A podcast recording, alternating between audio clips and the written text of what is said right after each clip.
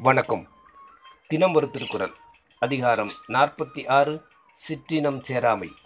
குறள் எண் நானூற்றி ஐம்பத்தி இரண்டு. நிலத்து இயல்பால் நீர் திரிந்து அற்று ஆகும் மாந்தற்கு இனத்து இயல்பது ஆகும் அறிவு. பொருள். நீரானது சேர்ந்த நிலத்தின் தன்மையை பெற்று நிலத்தின் நிறம் சுவையை பெறும். அதுபோல மக்களது அறிவு அவரது கூட்டத்தின் தன்மையை பெறும். விளக்கம். தண்ணீர் எந்த நிலத்தோடு சேர்ந்திருக்கிறதோ அந்த நிலத்தின் சாரமுள்ளதாகி மாறிவிடும்.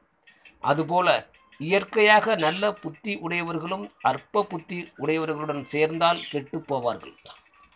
அறிவு தனிநிலையில் தூயதாய் நல்லினச் சேர்க்கையால் நன்மை குணமும் நற்செயலும் பெறுகிறது எனவும் தீயினச் சேர்க்கையால் தீமை குணமும் தீச்செயலும் பெறுகிறது எனவும் நீர் என்ற எடுத்துக்காட்டினால் விளக்கினார்.